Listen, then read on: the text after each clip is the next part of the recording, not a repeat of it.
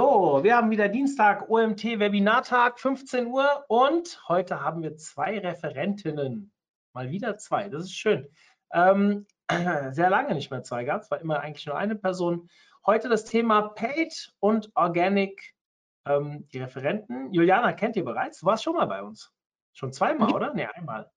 Schon zweimal tatsächlich, ja. Zweimal tatsächlich, ja. Juliana, also ein bekanntes Gesicht und ein neues Gesicht mit Kara. Ich freue mich sehr und auch dir herzlich willkommen.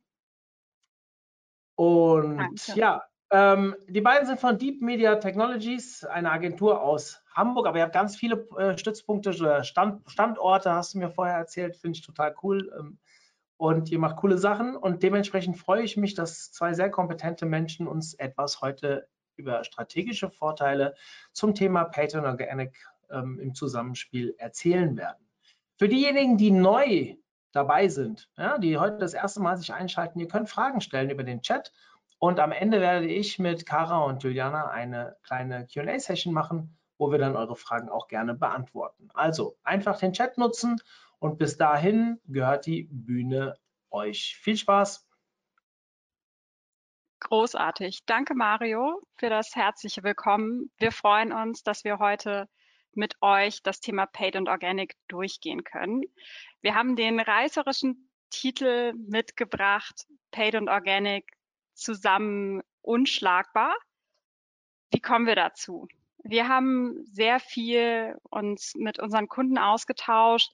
Wir sind insgesamt eine Agentur, die den Fokus auf Verzahnung plus künstliche Intelligenz setzt und an der Stelle lag es für uns komplett nahe zu sagen, wir hören nicht bei den Paid-Kanälen auf. Das heißt, wenn wir es schaffen, die Silos aufzubrechen, bei Google, bei Facebook, Display, Newsletter, Affiliate Marketing in einer Plattform zusammenzubringen und für unsere Kunden dort alles zusammenzufassen, warum sollten wir stoppen, wenn wir mit Paid durch sind? Entsprechend haben Jule und ich uns dort gefunden und zusammen festgestellt, die Bereiche Paid und Organic sind gar nicht so verschieden. Plus, wenn man sie zusammenbringt, kann man wirkliche Synergien schaffen. Und das möchten wir heute mit euch einmal aufzeigen und euch ein paar Gedanken mitgeben, wie ihr das auch für eure persönliche Zusammenarbeit weiter nutzen könnt. Wir haben an der Agenda einen kurzen Blick in die Herangehensweise, also wirklich, wie könnt ihr ein solches Projekt starten? Was sind die einzelnen Vorteile der Kanäle? Gehen mit euch durch einen Deep Dive, schauen uns anhand von Beispielen das Ganze konkret an und fassen für euch nochmal zusammen, was sind die Key Learnings, die ihr aus dieser Session mitnehmen sollt. Insofern, let's go. Und wir schauen uns direkt als nächstes einmal die Herangehensweise an wenn wir uns dort einmal äh, überlegen, wichtig ist immer eine gemeinsame Sprache zu sprechen. Das heißt, vielleicht ist der Paid-Kollege direkt nebenan, ihr sprecht mit ihm auf dem Flur und seht eben, worüber reden wir, zum Teil über Dinge, die wirklich die gleiche Bedeutung haben. Klicks. Da wird sowohl jemand aus dem SEO als auch aus dem SEA-Bereich sagen, alles klar, da weiß ich genau, wovon du sprichst. Wenn wir dann weitergehen, das Thema Klickrate. Verstehen beide Kollegen? Hier haben wir aber schon die erste Herausforderung. Eine Klickrate hat in der Tat für beide Bereiche eine sehr unterschiedliche Wertigkeit. Das heißt, für SEA ist letztlich die Klickrate eine Indikation, ein Bestandteil von dem gesamten KPI-Set, irgendwo aber auch ein Mittel zum Zweck währenddessen wir im SEO eben wirklich einen Fokus darauf legen. Und wenn wir diese KPI steigern, wir tatsächlich zum Erfolg nachher auch beitragen können. Spannend wird, wenn man dann nochmal schaut, welche Begriffe gegebenenfalls unterschiedlich sind. Und dort haben wir Themen wie Search Term versus Query. Das heißt, ihr müsst euch wirklich erst einmal auf eine gemeinsame Sprache verständigen. Wenn ihr das geschafft habt, würden wir euch vorschlagen, geht in ein gemeinsames Projekt. Was ist dafür wichtig? Sehr, sorgt dafür, dass die Stakeholder bei euch sind. Das heißt, überzeugt euer Management, Und dann der wichtigste Bestandteil, findet einen passenden Teampartner. Vielleicht sitzt er neben euch, vielleicht ist er nur einen Teams-Call entfernt, aber mit Sicherheit wird sich jemand finden, der eben ähnliche Leidenschaften hat wie ihr, aber das Ganze entweder im Bereich Organic oder im Bereich Paid zurzeit macht. Wenn ihr den Kollegen gefunden habt, könnt ihr zusammen das Testprojekt definieren. Unser Tipp an der Stelle, sucht euch nicht unbedingt gleich das größte Kuchenstück raus, sondern überlegt euch klar, was ist realistisch? Wo schafft ihr es, dann auch konkrete Ziele zu setzen, die ihr eben auch in einer gewissen Zeit erreichen könnt? Schafft dort Verbindlichkeiten, das heißt, definiert, welchen Part übernimmt wer. Wer möchte wo in den Lead gehen. Wie immer gilt, Kommunikation ist key. Und dann startet. Wenn ihr an der Stelle wirklich die verschiedenen Steps einmal euch angeschaut habt, also ihr habt euch ein bestimmtes Projekt ausgesucht, habt dort entschieden, was möchtet ihr gemeinsam vorantreiben, seid damit unterwegs gewesen, dann hoffen wir, dass ihr zum Abschluss entsprechend gemeinsam die Erfolge feiern könnt. Und bitte, bitte lasst dort dann nicht das Ende dieser Reise sein, sondern nehmt diese Ergebnisse und nutzt sie als Roadmap, als Blaupause für die nächsten Schritte, die ihr gemeinsam weitergehen könnt. Das war der erste Schritt, zu sagen, wir gehen in eine gemeinsame Richtung. Wenn man zusammen in die gleiche Richtung gehen möchte, hilft es einfach nochmal, sich darüber klar zu werden, was sind denn die verschiedenen Vorteile, die wir an der Stelle haben. Plus, wir haben vorhin gesagt, es ist ein Thema, was uns wirklich am Herzen liegt, wo wir glauben, dass man sehr viele Synergien schaffen kann. Warum ist das denn überhaupt so? Wenn wir uns einmal anschauen, wie die verschiedenen Kanäle funktionieren, sehen wir eben, dass es sehr, sehr unterschiedliche Ausprägungen gibt ganz wichtig, das ist an der Stelle dynamisch. Das heißt, selbst diese Einschätzung der verschiedenen Kanalvorteile haben wir bereits adjustiert. Wir haben das Thema initial bei unseren Kunden aufgesetzt, sind gestartet, sind davon ausgegangen, Themen wie Tra Traffic-Risiko ist vielleicht etwas, wo SEA typischerweise ein deutlich geringeres Risiko hat. SEO die Herausforderung hat, wenn man sich anschaut, was dieses Jahr alles passiert ist, wie häufig ein Update im Zweifelsfall einem den Strich durch die Rechnung gemacht hat. Da kann man schon sehen, das Risiko ist unterschiedlich groß. Wenn man sich aber dann anschaut, das Thema ähm, Skalierbarkeit oder auch Suchintention, das ist ehrlich gesagt ein Punkt, der sehr, sehr stark auch nachher von eurem Kunden abhängt oder von eurer Firma, für die ihr arbeitet. Also häufig kann man durch Longtail-Keywords nochmal im SEO auch nochmal weitere Bereiche dazu nehmen, wo man im SEA vielleicht limitiert ist, limitiert durch das Budget. Das heißt natürlich auch im Umkehrschluss, wenn ihr ein relativ großes Budget zur Verfügung habt, habt ihr gegebenenfalls auch eine höhere Skalierbarkeit, die ihr an der Stelle nutzen könnt. Auch die Frage nach dem Traffic Share ist im Zweifelsfall sehr stark budgetabhängig. Was aber absolut mh, ja, eine feste Größe bleibt, ist das Thema Time to Result und Testing. Was bedeutet das? Wenn ich im SEA zwei verschiedene Headlines habe, setze ich einen AB-Test auf und habe innerhalb von ein paar Tagen oder gegebenenfalls innerhalb von zwei Wochen ein sehr valides Ergebnis und kann genau sagen, Headline A funktioniert besser als Headline B. Das habe ich im SEO so nicht. Das heißt, wir können uns hier diese Stärken wiederum zunutze machen. Das werdet ihr gleich in den einzelnen Beispielen auch nochmal konkreter sehen. Genau. Wenn wir dann uns zusammen einmal die Anwendungsbereiche angucken wollen, mal einen Blick hinter die verschlossene Tür, die wir zu Beginn gezeigt haben, wagen wollen und ähm, schauen wollen, welche Anwendungsbereiche wir als solches ausgemacht haben, dann ist es so, dass wir gesehen haben, es gibt die Möglichkeit, im Bereich der Justierung gemeinsam zu arbeiten. Es gibt die Möglichkeit im Bereich der Kommunikation, im Bereich Technik und im Bereich Specials. Jetzt ist es so, dass wir nicht nur theoretisch ähm, quasi euch da mit in die Welt nehmen wollen, sondern euch tatsächlich auch ein, zwei konkretere Beispiele zeigen von Testszenarien, die wir über die letzten Monate tatsächlich durchgeführt haben.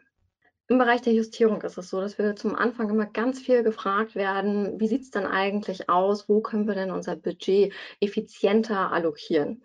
Ähm, wir sind gar nicht gestartet und haben gesagt, der effizientere Budgeteinsatz ist das, was uns antreibt, sondern wir haben gesagt, wir wollen halt erstmal schauen, wie können wir eigentlich unsere Workstreams ein bisschen professionalisieren, verbessern und die Effizienz in dem Bereich tatsächlich steigern, ähm, so dass wir halt hier sagen, der Budgeteinsatz, ja, das kann natürlich ein Faktor sein, der halt auch bei vielen Kunden so nachgefragt wird, aber das ist gar nicht die Prämisse, mit der wir gestartet sind.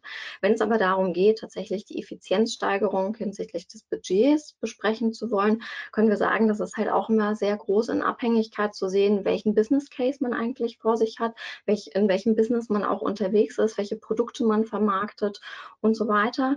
Von daher, das ist gar nicht so verallgemeinerbar. Aber was man ähm, mitgeben könnte, ist beispielsweise, wenn wir in einem informationsorientierten äh, Bereich unterwegs sind, dann macht es vielleicht hier tatsächlich nochmal Sinn, vertiefend auch in Keyword-Strukturen reinzuschauen. Sind wir in einem navigationsorientierten Bereich unterwegs und wir schalten SEO-Anzeigen auf navigationsorientierte Suchanfragen mit lokal orientiertem ähm, Intent, ähm, dann macht es vielleicht Sinn, auch mal zu schauen, sind wir hier schon gut im SEO aufgestellt. Beispielsweise, ich habe einen Laden in der Friedrichstraße in Berlin und ich schalte eine Anzeige dazu, dass halt Nutzer, die halt meine Brand eingeben, plus Friedrichstraße Berlin, mich auch finden. Habe ich da aber tatsächlich schon ein gutes SEO-Ranking und habe auch den Knowledge Graph entsprechend ausgeführt, ist es schon wahrscheinlich, dass wenn ein Nutzer zu mir möchte und so konkret sucht mit dem Zusatz Friedrichstraße Berlin, dass er auch zu mir kommen wird. Also ist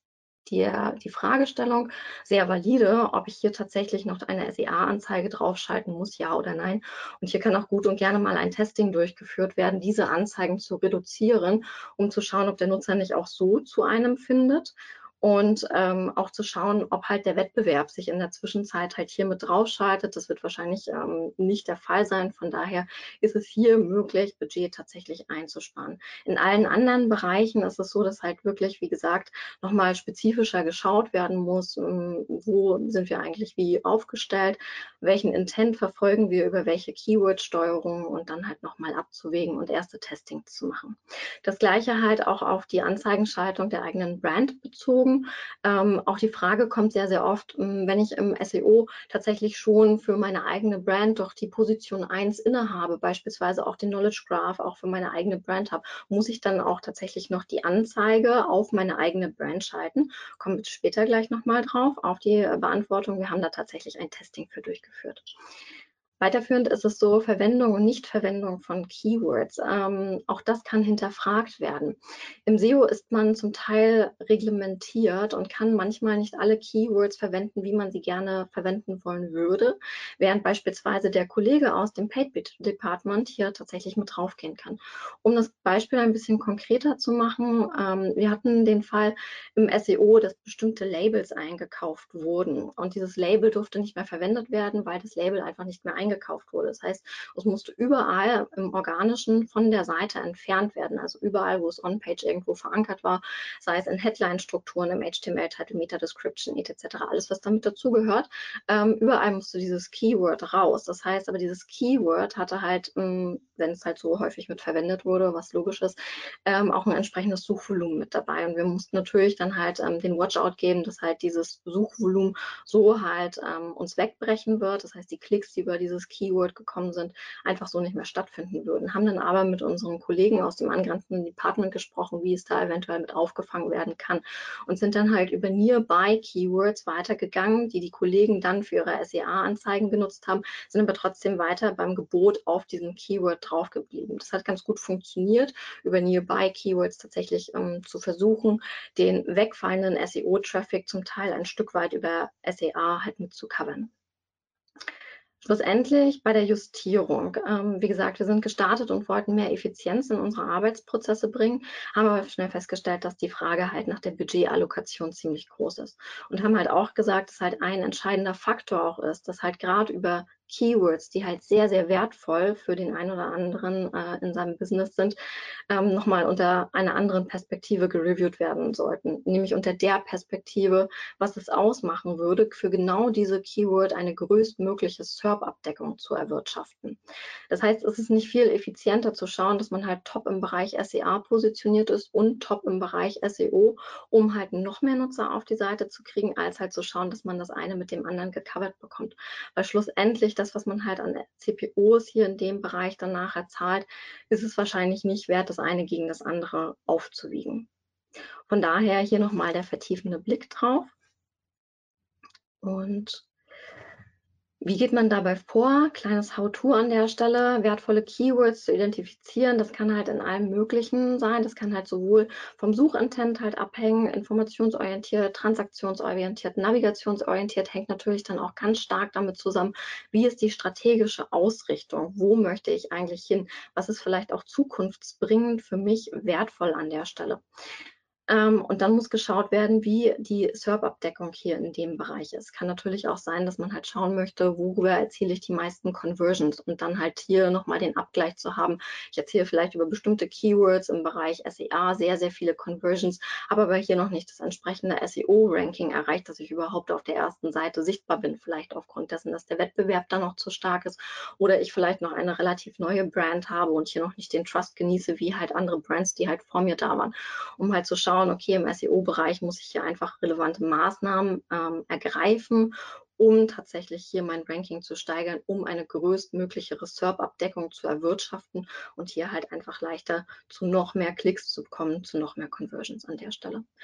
Ähm, ganz klar, wenn man solche Schritte geht und hier halt sich dann auch anguckt, wie man das Ganze ähm, im Prinzip etabliert bekommt, wie Kara vorhin schon sagte, schaut euch bitte als erstes bestimmte Teilbereiche nur an und schaut euch noch nicht das große Ganze an, weil das große Ganze kann im, äh, im Gesamten erstmal ein bisschen überfordern. Wenn ihr aber bestimmte Teilbereiche habt oder halt auch bestimmte Kategorien auf eurer Seite, nehmt euch eins davon raus und dann halt noch nicht den ganzen Kuchen, sondern wie gesagt, dieses einzelne Stück halt erstmal angehen und dann halt auch tatsächlich tatsächlich Optimierungszeitraum festlegen, Monitoring und Reporting drauf geben, um halt wirklich zu sehen, ob die ersten Schritte, die ihr in die Richtung macht, auch erfolgreich waren. Wir selber haben halt auch Testings durchgeführt, muss man dazu sagen. Wir haben ähm, das Testing durchgeführt, was ich vorhin schon kurz angesprochen habe, dass wir spezifisch für die Brand geschaut haben, ähm, welche mh, hm, Begriffe sind im SEA beispielsweise nicht ganz so performant und welche haben im SEO schon ein sehr, sehr gutes Ranking mit dabei. Und da sind dann so vorgegangen, dass die, ähm, die halt beispielsweise sehr, sehr hohe CPOs verursachen, dass wir die halt erstmal rausgenommen haben und geschaut haben, ob wir das Ganze über SEO mit covern können und die Klicks halt ähm, für diese Begriffe, die halt wirklich von der Performance her nicht so gut waren, mit auffangen können. Das war erfolgreich und konnten darüber tatsächlich 1000 Euro pro Monat einsparen. Ein weiterer Case ist gewesen, dass wir uns nochmal spezifisch nur auf das Brand-Keyword bezogen haben und hier tatsächlich für zwei Monate die Anzeigenschaltung auf dieses eine spezifische Brand-Keyword ausgeschaltet haben. Und was man hier ganz gut sieht, ist für den August und September, dass die CTR im SEO gestiegen ist en masse. Das heißt, wir sind halt hier auf einem Niveau unterwegs gewesen, wie vorher SEA halt ähm, gelagert war. Und ähm, auf der anderen Seite haben wir halt ähm, viel, viel mehr Conversions mit dazu gewonnen im SEO. Wenn wir das Ganze einmal emulieren und sagen, wenn wir auch mit der Anzeigenschaltung weiterverfahren wären im August und September, wo wären wir dann rein rechnerisch gelandet von den Werten her? Wir hätten wahrscheinlich im SEO wieder nicht ähm, eine ganz so gute CTR gehabt, äh, hätten weniger Klicks gehabt, hätten weniger Conversions hinten raus gehabt, ähm, haben mal die Prämisse mit dran genommen, dass halt wir im SEA relativ ähm, identisch wieder mit unterwegs gewesen wären hinsichtlich Conversion Rate ähm, und haben die Werte dabei ähm, ermitteln können. Und wenn wir uns das dann halt im Vergleich einmal anschauen, dann sehen wir, dass wir halt ähm, für die Zeit August, September einen Ad-Spend einsparen konnten von circa 7000 Euro was ja schon auch ganz gut ist, muss man sagen. Wenn wir aber dagegen legen, wie viel Umsatz uns weggebrochen ist, weil wir halt über SEO nicht alles covern konnten, was wir durch SEA dazu gewonnen hätten, sehen wir, dass halt 9% des Traffics uns tatsächlich durchgegangen sind und dass halt auch 15% weniger Conversions einfach reingekommen sind, dadurch, dass wir nur auf einen Kanal für dieses eine spezifische Brand-Keyword gesetzt haben. Ähm, und wir halt hier dadurch den Verlust von 90.000 Euro ungefähr hinnehmen mussten für den Zeitraum und für dieses Testing, was wir durchgeführt haben. Jetzt wäre natürlich eine der relevanten Fragen, ähm, die halt immer diesbezüglich gestellt wird, wie hoch war denn der Wettbewerb? Ähm, tatsächlich muss man sagen, haben wir halt ähm, mit ähm, ja, ein Watching drauf laufen lassen, um halt zu gucken, ob halt tatsächlich auch sich Konkurrenten mit auf unser Brand-Keyword schalten, geschaltet haben, schalten würden. Das war nicht der Fall. Das heißt, wir sind hier durchweg ohne Wettbewerb gelaufen und konnten es halt trotzdem nicht eins zu eins halt ähm, shiften. Genau. Dann würde ich einmal den nächsten Punkt übergeben an dich, Kara. Genau, dann würde ich noch mal einmal weitermachen mit dem Thema Kommunikation. An der Stelle gibt es verschiedenste Bereiche, die aus unserer Sicht relevant sind und wo man eben beide Bereiche zusammenbringen kann. Das erste Thema ist letztlich die Landingpage. Wir haben dort festgestellt, dass es Sinn macht, zusammenzuführen und eben zu schauen, welche Learnings haben sich gegebenenfalls bereits im Paid-Bereich ergeben, welche können wir dafür nutzen, aber auch, was sind vielleicht bestimmte USPs, die wir eben unter anderem auf der Landingpage an der Stelle zeigen möchten. Das gesamte Thema Keyword-Recherche bietet sich natürlich auch an, weil wir letztlich in beiden Bereichen, wenn man jetzt einmal Organic und Paid nur auf SEA und SEO fokussiert, sehen, dass wir in beiden Punkten sehr stark darauf achten, welche Keywords sind relevant, wo könnten wir noch reingehen. Und natürlich, das hatte vorhin Jule auch schon erwähnt, hat man dort einen sehr klaren Effizienzhebel, wenn eben nicht beide Bereiche hinter ihrer Tür nahezu das Gleiche machen, und am Ende zu sehr ähnlichen Ergebnissen kommen, aber eben doppelte Zeit dafür gebraucht wurde. Ähnlich sieht es auch bei dem Thema Trendrecherche und Zielgruppenrecherche aus. Hier kann man auch noch mal etwas weiter gucken, weil letztlich gerade bei Zielgruppen wir eben nicht nur darüber sprechen, welche Nutzer sind für uns relevant im Bereich SEA und SEO, sondern das ist deutlich weitreichender. Das heißt auch die Frage, welche Interessen könnten relevant sein, welche Trends können wir aufgreifen für Social Postings, aber auch in unseren Ads. Das gleiche letztlich auch an der Stelle, welche Learnings haben wir gegebenenfalls in der Kommunikation gemacht, die wir bei SEA aufgezeigt haben, Inwiefern können wir das beispielsweise für SEO nutzen, aber auch für Newsletter-Marketing? Weil auch hier hat man natürlich einfach prägnante, kurze Sätze, die letztlich den Nutzer überzeugt haben. Und da würde ich noch mal etwas tiefer reingehen. Ähm, wie kann man denn dort genau vorgehen? Das heißt, wir haben vorhin schon gelernt, SEA ist ein Bereich, in dem wir sehr schnell Ergebnisse von Tests erzielen können. SEO hat dort eine größere Herausforderung. Das heißt, wenn wir abgleichen, welche USPs haben in den SEA-Anzeigen funktioniert, welche Call to Actions sind vielleicht auch besonders stark und auch welche übergreifende Kommunikation, welche Tonalität passt zu unserer Zielgruppe, haben wir natürlich ein riesen Asset, was wir dann abgleichen mit der Kommunikation in unseren organischen Bereichen und dann logischerweise eine entsprechende Anpassung vornehmen. Wir haben das auch einmal bei unter anderem Amt Angels durchgespielt. Das heißt, wir hatten den großen Vorteil, dass hier die Kollegen aus dem SEA-Bereich bereits einen sehr, sehr umfassenden Headline-Test und Call-to-Action-Test gemacht haben, wo wir eben herausgefunden haben, es gibt fünf Top-Titel, die sehr, sehr gut funktionieren, die wir dann eben entsprechend auch weiterverwendet haben im SEO und dort direkt anpassen konnten, so dass wir auf diese Top-Performer setzen. Das heißt, man sieht Themen wie ähm, 100% eco und fair produziert, findet ihr eben auch in den verschiedensten Descriptions im SEO-Bereich überall weiter verwendet. Hintergrund an der Stelle war, dass eben der Wunsch des Kunden bestand, einmal komplett ähm, über die gesamten Titles, Descriptions rüberzugehen, zu überarbeiten. Und normalerweise hätte das eben einen sehr, sehr großen äh, Initialaufwand bedeutet. Man hätte auch quasi in die Glaskugel schauen müssen. Was glauben wir? Was sind denn erfolgreiche Bestandteile? Worauf reflektiert der Nutzer und worauf reflektiert er nicht? Und an der Stelle eben auf die Learnings aus dem SEA-Bereich aufsetzen zu können, war ehrlich gesagt ein Gamechanger. Genau.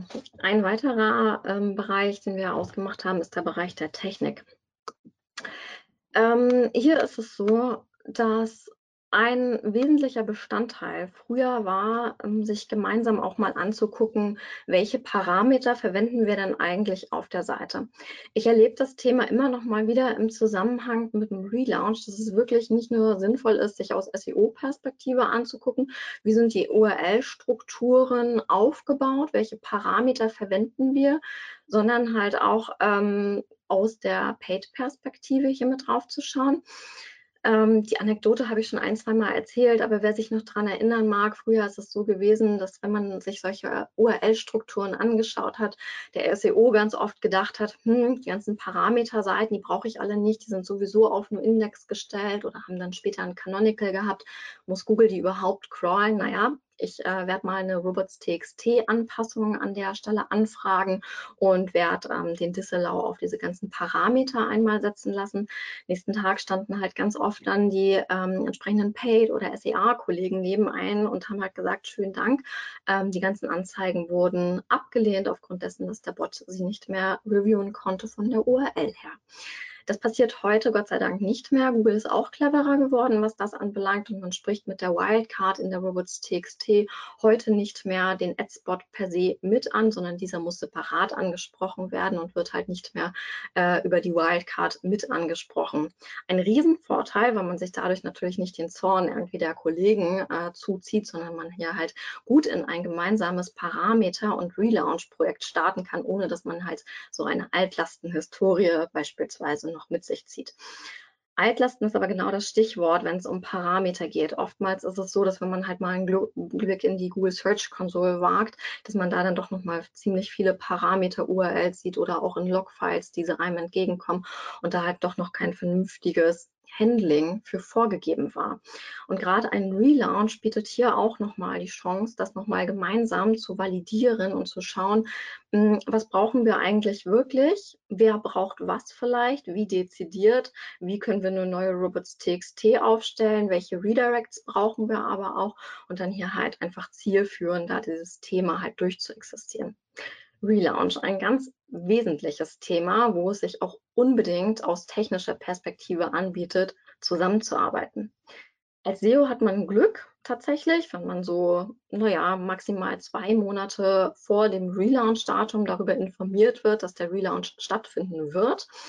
Ähm, just ist es manchmal auch so, dass man zwei Wochen vorher Bescheid bekommt. Der SEA-Kollege oder halt auch die Paid-Kollegen stehen halt meistens da und erfahren am Tag des Relaunches meistens davon oder halt irgendwie einen Tag später.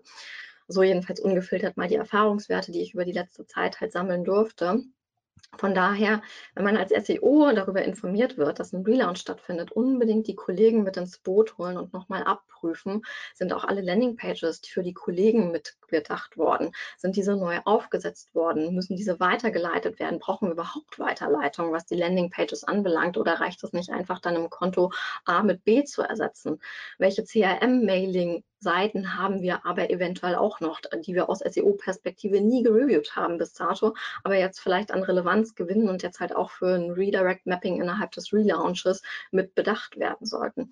Und so gibt es halt unglaublich viel, was hier halt immer besprochen werden muss.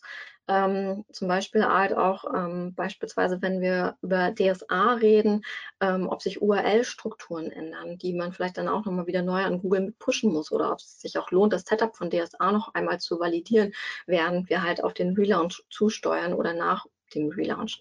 Von daher ein Projekt, was halt viele, viele Anwendungsfälle nochmal in sich birgt, wo man zusammenarbeiten kann. Weitere Punkte auf jeden Fall im technischen Bereich, ähm, die Nutzerfreundlichkeit der Website, wo halt auch auf jeden Fall beide ein Interesse dran haben aus SEO-Perspektive ohnehin, damit der Nutzer halt auch auf der Seite bleibt logischerweise und der SEA-Kollege natürlich auch, damit der Qualitätsfaktor auf der einen Seite stimmt und auf der anderen Seite der Nutzer aber schnellstmöglich in den richtigen Funnel halt einsteigt, den man aufgemacht hat. Ähm, gleichermaßen aber auch Punkte wie Seitenladezeit oder auch Google Shopping, Fälle, wo es sich lohnt, zusammenzuarbeiten. Bei beiden haben wir tatsächlich über die letzte Zeit auch Testings durchgeführt. Ähm, der erste Case, den wir einmal mit aufführen wollten, wo wir das kleine How-To auch mitgeben, ist der Bereich ähm, von Google Shopping. Es lohnt sich auf jeden Fall dadurch, dass es jetzt ja nicht mehr so ist, seit, ich glaube, dem Herbst 2020 sogar schon, dass halt nur bezahlte Anzeigen im Bereich Google Shopping dargestellt werden, sondern auch die unbezahlten ähm, kostenlosen Einträge dort halt wieder ähm, visibel sind, sodass ähm, der Shopping-Feed als solches sich nochmal angeschaut werden sollte, ob tatsächlich hier auch über die richtigen Titel und Descriptions kommuniziert wird. Was meint richtige Titel und Descriptions? Wir haben hier halt viel mehr Möglichkeiten, relevante Keywords auch mit unterzubringen, sodass der Bot dann halt auch besser lernt und äh, unsere einzelnen Produkte viel, viel besser für die relevanten Keywords auch im Umkehrschluss wieder ähm, ausspielen kann. Dafür lohnt es sich aber auch gemeinsam einmal drauf zu gucken, gemeinsam einmal den Feed im Prinzip unter die Lupe zu nehmen und zu sagen, haben wir hier noch Spielraum, haben wir noch Möglichkeiten, den Feed zu optimieren, sodass er auch besser für SEA funktioniert und auf der anderen Seite haben wir hier noch Möglichkeiten, ähm, beispielsweise Title und Description noch besser aufzusetzen, sodass wir hier relevanter über die besseren Keywords, beispielsweise suchintensiveren Keywords kommunizieren und halt auch gleichzeitig in den Descriptions beispielsweise auch wieder die Learnings äh, mitnehmen können, die wir beispielsweise im SEA schon gewonnen haben hinsichtlich ähm, USPs, die wir gerne für die einzelnen Produkte kommunizieren wollen. Wenn das dann fortgeführt wird, dann geht es natürlich an die Feed-Optimierung. Meistens ist es so, entweder wird ein äh, Feed-Tool genutzt oder der Feed wird halt von der IT zur Verfügung gestellt oder es ist so, dass halt ähm, das das erschwerte Möglichkeiten gibt hinsichtlich der Feed-Optimierung, dann bietet das Merchant Center Gott sei Dank auch die Möglichkeit, dass man halt regelbasiert hier auch nochmal Änderungen vornehmen kann. Das heißt, auf den bestehenden Feed wird aufgesetzt, die Regeln greifen dann und man kann dann halt auch darüber bestimmte äh, Änderungen an Titles und Descriptions vornehmen. Also auch das als Möglichkeit mitdenken, nicht gleich die Flinte ins Korn werfen, nur weil die IT vielleicht äh, sagt, sie ist von der Kapazität her gerade geblockt und kann an der Stelle vielleicht gerade nicht aushelfen. Ähm, das Testing hierzu ist relativ neu noch, muss man dazu sagen. Wir sehen halt, ähm, dass wir schon relevant höher ähm, eingestuft werden von Google. Mm, wir haben schon eine Verdopplung der Impressions über den entsprechenden Leistungszeitraum erzielen können. Die Daten sind allerdings noch nicht so mm, ja, belastbar, als dass wir sie hätten hier zeigen können. Wir haben allerdings andere Daten mitgebracht und die beziehen sich auf den Bereich Page Speed. Wir haben die Erfahrung gemacht, dass je besser die Page Speed ist als solches, desto besser für SEO auf der einen Seite, aber desto besser halt auch für den Bereich SEA. Denn eine langsame Website Seite bedeutet zum Teil halt bis zu 20 Prozent höhere CPCs. Und das ist natürlich schon eine Ansage. Und wir haben es halt tatsächlich bei unserem einen Kunden gesehen, hier mit den Vergleichszeiträumen einmal aufgeführt. Wir sehen, innerhalb ähm, des ersten Monats war unser Mobile Score noch gelagert bei 32. Innerhalb des zweiten Monats war der schon nur noch bei 24. Wir haben Instabilitäten hier tatsächlich, was die Landing Pages anbelangt. Und ähm, das haben wir auf der anderen Seite dann halt in verminderten Leistungswerten auf jeden Fall mh, hm, ja, teuer zahlen müssen, muss man auf der, äh, an der Stelle sagen. Das heißt, zum einen sehen wir, dass halt sogar mit einem höheren Spend unser CPC gestiegen ist und wir halt dadurch weniger Leads halt im Vergleichszeitraum halt aufmachen konnten.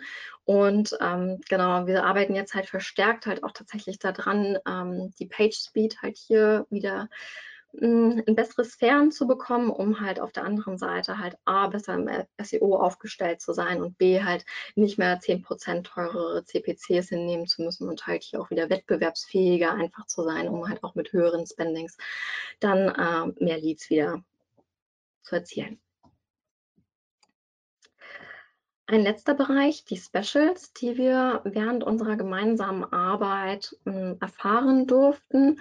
Ähm, Specials meint, dass halt zum Teil Channel-Restriktionen einfach bestehen. Channel-Restriktionen hier vielleicht einmal kurz erwähnt, tatsächlich im Bereich ähm, ja, Genussmittel, wenn es um alkoholische Produkte beispielsweise geht oder halt auch ähm, andere Artikel, die dann halt eher im Bereich der des Tabaks liegen, dass halt hier SEA nicht ganz so viele Möglichkeiten hat, wie es vielleicht im SEO der Fall ist. Beispielsweise im SEO ist es so, dass wir halt im alkoholischen Genussmittelbereich tatsächlich auch mit ähm, ja, äh, Bewertungen arbeiten können, hier halt die Snippets einfach verfeinern können.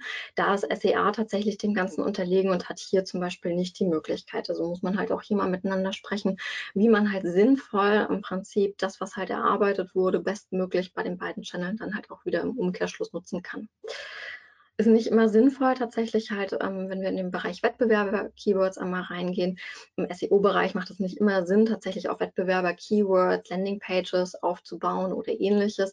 Ähm, aufgrund dessen, dass es ja meistens navigationsorientierte Suchen sind, der Nutzer sowieso nicht zu einem kommen würde. Im SEA-Bereich ist es aber teilweise ganz anders gelagert. Kommt natürlich auch immer so ein bisschen auf die Business-Ausrichtung drauf an. Aber hier halt auch einfach mal zu sprechen, mh, wie hier die Erfahrungswerte auch sind, um sich halt hier einfach einfach zu sinken und zu schauen, wo kann man eventuell noch sinnvoll mit unterstützen, wen sieht man vielleicht aus der einen oder anderen Perspektive noch als neuen Wettbewerber auch mit dabei. Genau, um halt hier halt auch äh, bestmöglich Effizienz zu erwirtschaften. Weitere Bereiche, dann halt eher gelagert im Bereich der Specials hinsichtlich Content Marketing, LinkedIn, Keywords zu stärken über SEA oder auch mal das Display-Netzwerk abzugleichen mit Outreach oder auch das Affiliate Network, wobei hier halt ganz besondere Metriken halt wirklich ähm, greifen müssen, weil die Affiliate ist ja halt nochmal komplett anders aufgesetzt. Aber auch hier mal den Abgleich zum Beispiel mit Outreach zu machen. Schlussendlich, was wollen wir sagen? Wenn wir es schaffen, im Prinzip auf diversen Projekten zusammenzuarbeiten, beispielsweise ja auch im Relaunch, wenn man hier gut miteinander unterwegs ist, warum dann nicht auch im Alltag? Und nochmal der Hinweis, es muss ja nicht gleich der ganze Kuchen sein, sondern es reichen ja erstmal Teilstücke. Und wenn man diese Teilstücke gut zusammen erarbeitet, dann kann daraus auch viel, viel mehr erwachsen. Wir erleben es aber immer wieder, dass halt Departments sehr, sehr häufig noch getrennt gesteuert werden, getrennt laufen, die Kollegen einfach gar nicht genügend miteinander kommunizieren und möchten hier nochmal die Lanze dafür brechen, miteinander wirklich in die Kommunikation zu treten. Und ein sehr, sehr schönes Beispiel, was wir da halt nochmal mitbringen wollten, ist, dass man sich halt auch gemeinsam ready für 2020, 2022 machen kann. Ähm, aufgrund der Tatsache, dass halt ähm, im Paid ist es so, dass die Kollegen gerade im ambitionierten Q4 wirklich sehr, sehr viel auf der Agenda haben. Während wir im SEO naja, also man kennt es. Also die Konferenzen sind ja halt eher im Q4 gelagert und wir ähm, lassen das Jahr halt eher entspannter, möchte ich jetzt mal sagen, austrudeln. Klar machen wir uns auch unsere Gedanken, ähm, stellen auch unsere Strategien irgendwie fürs nächste Jahr auf, welche Maßnahmen wir nächstes Jahr ergreifen wollen, welche Taktiken dahinter stehen, ähm, machen unseren Forecast, während aber die Kollegen halt ähm, wirklich noch ähm, nochmal zusätzliche Budgets äh, von Kunden beispielsweise oder ähm, auch in-house ist auch nichts anderes. Budgets werden nochmal aufgetan und müssen nochmal ähm, ja, allokiert werden, sodass halt hier wirklich sehr, sehr ähm, großes Arbeitsaufkommen herrscht, warum nicht dann halt auch mit den Kollegen halt gemeinsam darüber sprechen, vielleicht nochmal den ein oder anderen ähm, ja, Task abzunehmen, sodass halt auch gemeinsame Strategie und ein Forecast fürs nächste Jahr halt leichter fällt. Was dabei nicht vergessen werden darf, wenn man halt gemeinsam an Strategie und Forecast arbeitet, ist, dass man halt ein gemeinsames Verständnis einfach wieder haben muss, eine gemeinsame Zieldefinition haben sollte, auf die man drauf zuläuft. Und dann ist es ganz, ganz wichtig, auch auf wirklich alle Inputfaktoren, die es so geben kann, einmal mitzuschauen. Das heißt, welche Special Topics hat man eventuell fürs nächste Jahr? Hat man einen Relaunch irgendwie vor sich? Muss man das halt noch mit einkalkulieren? Welche Analysen gibt es, auf die man sich beispielsweise schon berufen kann? Und halt auch, ähm, ja, welche Stakeholder müssen mit ins Boot geholt werden? Welche externen Faktoren habe ich aber auch beispielsweise, die ich mit einbeziehen muss, um dann halt wirklich die Ableitung von Taktiken und Maßnahmen sinnvoll durchführen zu können? Gerade wenn es dann halt an den Punkt Forecast geht, hier bitte einbeziehen von historischen Daten und nicht nur die vom letzten Jahr, sondern halt auch noch die vom Jahr davor. Gerade halt durch Corona ist das letzte Jahr halt nicht unbedingt das Jahr, worauf man sich verlassen kann, dürfte für das nächste Jahr, sondern man sollte halt hier wirklich noch einen größeren Horizont an historischen Daten einfach mit dazu nehmen. Dann halt schauen, welche Projekte fallen im nächsten Jahr an, wie können diese beispielsweise tatsächlich auch meinen Forecast beeinflussen, welche Spezialfaktoren habe ich, will ich zum Beispiel an dem Punkt Seitenladezeit arbeiten und weiß, dass ich diesen halt relevant gesteigert bekomme, sind dadurch meine CPCs wieder günstiger und werde ich halt besser im SEO gegenüber meinen Wettbewerbern wahrgenommen. Auch das muss mit einkalkuliert werden, aber auch externe Faktoren. Im SEO muss man sich im Prinzip immer wieder darauf bereit machen, dass das nächste Update ähm, einen auch mit treffen kann. Ähm, selbst wenn man noch so gute Arbeit geleistet hat, wenn halt die Suchintention einmal wieder irgendwie anders wahrgenommen wird, beispielsweise von Google, ähm, weniger informationsorientiert, mehr transaktionsorientiert, haben vielleicht Wettbewerber hier die besseren Karten, die ihre ähm, einzelnen Landingpages ein bisschen anders ausgerichtet haben.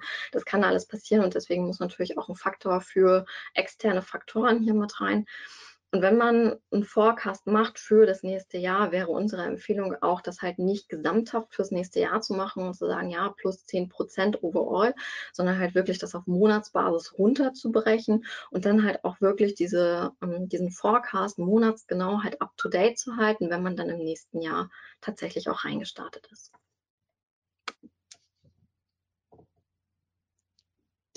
Und damit können wir direkt einmal zu der ja, Outro an der Stelle kommen. Ich hoffe, dass ihr bereits viele Punkte beantworten könntet, wenn man euch fragt, warum sollten wir Paid und Organic zusammenbringen. Wir haben aber trotzdem nochmal die Themen einmal zusammengefasst.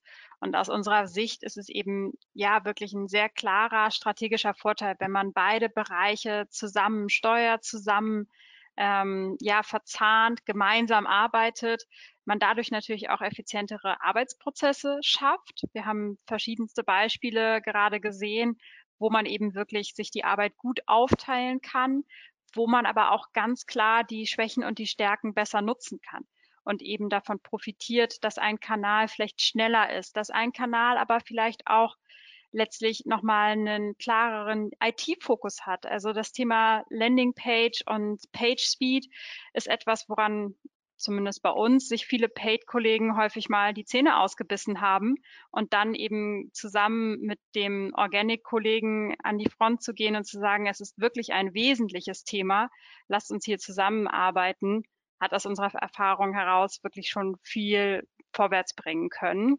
Und damit eben einhergehend der komplette Blick auf alle Kanäle, sorgt natürlich dafür, dass man einfach das große Ganze besser steuern kann, aber auch besser erkennen kann, wo wir eigentlich unterwegs sind. Und letztlich, wenn man ganz ehrlich ist, zusammen an Zielen zu arbeiten, ist auch einfach eine schönere Variante, als wenn man einzelne Themen komplett alleine bewältigen muss. Das an der Stelle nochmal unser persönliches Learning auch mitgebracht. Wir haben hier einen ganz kurzen Blick nochmal mitgenommen, was für Tools kann man dafür einsetzen. Wir haben festgestellt, es gibt durchaus einzelne Bestandteile, wo wir eben sehen, dass zum Beispiel auch in Google Ads einzelne Reports verfügbar sind. Wir würden heute da gar nicht mehr so stark drauf eingehen, auch weil wir eben bei den einzelnen Tools festgestellt haben, dass diese nicht zwingend genau alles zeigen, was man erwartet. So gibt es beispielsweise auch bei Google schon einen Report, wo man auch die Organic-Bestandteile sehen kann, wir aber dann beim genauen Hinschauen feststellen mussten, dass leider eben nicht alle Daten korrekt übertragen werden. Das heißt, so leid es uns tut, es bleibt zum Teil klassische Handarbeit und die, das Zusammenbringen von verschiedenen Datenquellen, wo wir an der Stelle inzwischen sehr stark auch auf unsere eigene Technologie setzen können und damit eben einfach nochmal zu den Key Learnings rausgehen möchten.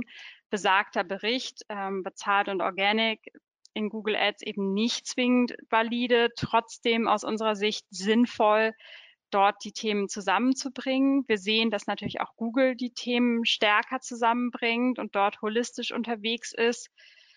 Und am Ende, wenn wir uns anschauen, welchen Anteil haben Suchmaschinen auf unser Marketing, dann werden wir alle diese Frage mit einem sehr großen beantworten können. Und wir haben vorhin schon über die Möglichkeiten gesprochen. Wenn wir dort einen Full-Search-Ansatz fahren, haben wir natürlich einfach eine bedeutend größere Abdeckung und damit in einem so wichtigen Bestandteil für das digitale Marketing einen großen Baustein gesetzt, um dann letztlich wirklich die Ziele gemeinsam zu erreichen und das Ganze eben mit weniger Aufwand auch zu betreiben und entsprechend in einer größeren Zusammen in einer größeren Zufriedenheit damit sind wir am Ende unserer Frontbeschallung angekommen. Ähm, wir haben uns sehr gefreut, dass wir heute für euch den Vortrag zeigen konnten. Meldet euch gerne auch im Nachgang noch bei uns. Wir freuen uns auf eure Fragen. Wenn ihr sagt, das Thema ist cool, wir haben Bock, sowas auch bei uns voranzubringen, gern unterstützen wir. Und ähm, falls ihr sagt, das werde ich bei uns so nicht umsetzen können. Ich bin vor drei Wände gerannt, ich mag nicht mehr. Dann kommt zu uns, wir freuen uns. Cool, vielen lieben Dank für den Vortrag. Es sind auch schon ein paar Fragen reingekommen. Ich möchte die Gunst der Stunde nutzen und unser, ich traue mich das gar nicht zu sagen, unser letztes Webinar für dieses Jahr zu promoten. Tatsächlich das letzte. Wir haben dieses Jahr im Dezember nur zwei ausgemacht, weil es letztes Jahr so vollgepackt war und äh, uns tatsächlich welche aus Spaß wahrscheinlich mehr gesagt haben, mach, den, mach doch bitte das Jahresendgeschäft nicht so voll mit Webinaren, weil äh, wir wollen die ja alle gucken und, äh, und so weiter. Deswegen, nee, ist das eigentlich nicht der Grund, sondern deswegen, dass ich mal eine Woche früher in Urlaub gehe. Lange Rede, kurzer Sinn. Wir haben nur noch eins und da geht es um das Thema TikTok-Ads. Also wer Lust hat, Laura kennt ihr, sie hat schon diverse Mod ähm, Webinare hier auch moderiert. Ähm, diesmal mit einem eigenen Vortrag. Den Link haue ich euch gleich in den Chat rein. Wie gesagt, das letzte für dieses Jahr, aber wir haben schon, ich glaube, warte, ich zähle mal ganz kurz. Eins, zwei, drei, vier, fünf, sechs, sieben, acht, neun. Das sind schon neun Stück für nächstes Jahr online. Also ihr könnt euch natürlich auch schon gerne für nächstes Jahr anmelden. So, erstmal euch vielen lieben Dank für den Vortrag. Wollt ihr die letzte Folie nochmal anmachen? Ich glaube, so Kontaktdaten, das macht immer Sinn, die vielleicht äh, nochmal zu zeigen, falls jemand am Ende ähm, sagt, hey, das Thema war so spannend, ich möchte die beiden nochmal anschreiben. Und ich fange einfach mal an, dir die Fragen vorzulesen. Die kamen teilweise schon währenddessen rein. Ich hoffe, ihr könnt sie dann immer direkt zuordnen. Ähm, bei dem Test SEA abschalten und schauen, ob SEO dann alles auffängt, waren äh, denn nur Top 1 Rankings im SEO-Bereich? Genau, also bei dem, mm, wir haben ja zwei Testings gemacht. Ich springe vielleicht nochmal ganz kurz auf die Folie. Mm. Genau, wir haben einmal dieses Testing gemacht, mm, wo wir halt tatsächlich ganz spezifisch geguckt haben. Hier hat es sich nur um ein spezifisches Keyword gehandelt. Also die Brand als solches existiert in mehreren Schreibweisen und ich glaube in drei, vier Schreibweisen hat sie tatsächlich auch ein großes Suchvolumen mit dabei. Das heißt, ähm, das teilt sich natürlich so ein bisschen auf. Und aber eine von diesen vier Schreibweisen ist tatsächlich nicht mh, hm, so stark vom Wettbewerb halt mit auf dem Schirm bis dato. Das heißt, dafür konnten wir halt wirklich dieses Testing machen. Und für diese eine von vier Schreibweisen, also es ist wirklich nur ein Keyword, haben wir das Testing halt umgesetzt und ja, haben halt quasi diesen Outcome halt hier gehabt, ähm, nur ein Keyword. Und hier in dem Bereich sind es halt ja 750 Keywords tatsächlich gewesen. Beantwortet mhm. ist das? Wenn nicht, wird sich die Userin melden. Ähm, nächste Frage, wieso steigt denn der CPC für eine langsame Website? Genau, unterschiedliche Faktoren an der Stelle. Kara ergänzt mich gerne. Ähm, letztendlich ist es so, dass wir ja halt ähm, auch bei Google Ads einen Qualitätsfaktor haben und hier natürlich auch sowas wie Seitenladezeit halt mit eingeht. Das heißt, je langsamer die Webseite ist, desto weniger performant wird sie natürlich auch von Google empfunden und dementsprechend im, ja, muss man mehr bieten, um tatsächlich da auch ähm, bei den Auktionen mit zu gewinnen. Genau, letztlich verargumentiert Google das einfach unter dem Punkt User Experience und eine langsame Website ist letztlich etwas, wo Google sagt, mh, hm, damit biete ich dem Nutzer nicht den besten Mehrwert. Also genauso wie Google auch bei Search hinterfragt, also bei ähm, Search Ads, ähm, ob auf der Landingpage die Suchanfrage des Nutzers beantwortet wird. Das heißt, inwiefern passt letztlich die, der Content zu der Anzeige, berücksichtigt Google eben auch, wie schnell kann ein Nutzer frustriert sein, weil er beispielsweise auf die Ad geklickt hat und dann die Seite nicht durchlädt. Und dort beschließt Google dann, mh, hm, im Zweifelsfall wird diese, diese Anzeige eben weniger ausgespielt. Das heißt, du hast erstmal initial einen höheren TKP. Selbst bei einer gleichbleibenden Klickrate steigt damit automatisch auch der CPC. Mhm. Und wir haben noch eine dritte Frage drin. Also ihr habt immer noch die Chance, weitere Fragen zu stellen. Ähm, die dritte Frage lautet, inwiefern kann man sich auf die Performance von Anzeigen bzw. Titeln und so weiter verlassen, wenn durch fehlenden Consent fast 40 Prozent der Daten im Google Ads Konto fehlen? Stichwort Consent Mode. Gerne mal mit drüber nachdenken, ob man das ergänzen mag.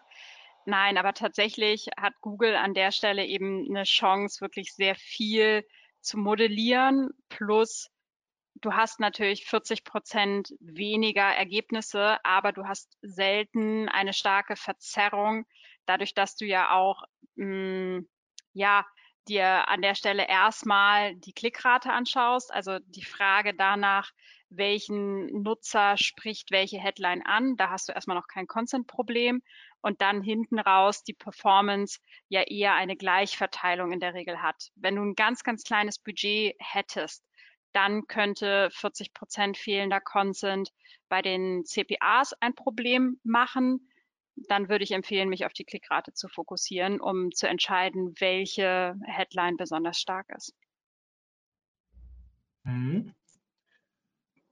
So, ja, cool. Ähm, es sind keine weiteren Fragen reingekommen scheinbar war der relativ gut erklären. Also ich fand ihn super, den Vortrag, mir hat er gut gefallen.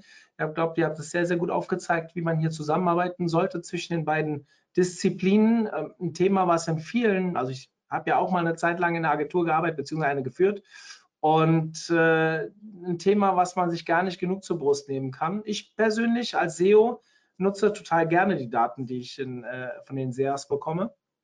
Dementsprechend kann ich euch das nur ans Herz legen. Und ja, jetzt kommen ein paar Lobeshymnen rein und äh, Danksagungen und ja, ihr kriegt auch die, die Aufzeichnung und ja, ihr kriegt auch die Folien im Nachgang. Ja, alles zum Download. Wir haben alles fertig soweit. Ich denke, ein, spätestens morgen Nachmittag sollte das alles online zu finden sein. So, liebe Kara, liebe Juliana, vielen lieben Dank. Schöne Grüße nach Hamburg und Berlin und ja, euch einen schönen, ja, wie soll ich sagen, ist bei euch viel mit Jahresendspurt? Jahresendgeschäft? Agentur ist immer gemein, gell? Auf jeden Fall, ja, wir merken es sehr. Also vielen Dank, dass wir heute hier die Möglichkeit hatten. Gerne, hat mich sehr gefreut. Und äh, ja, einer der Gründe, warum ich nicht böse bin, nicht mehr für die Agentur zu arbeiten, ist zum Beispiel das, Jahres, das steigende Aufkommen im Jahresendgeschäft.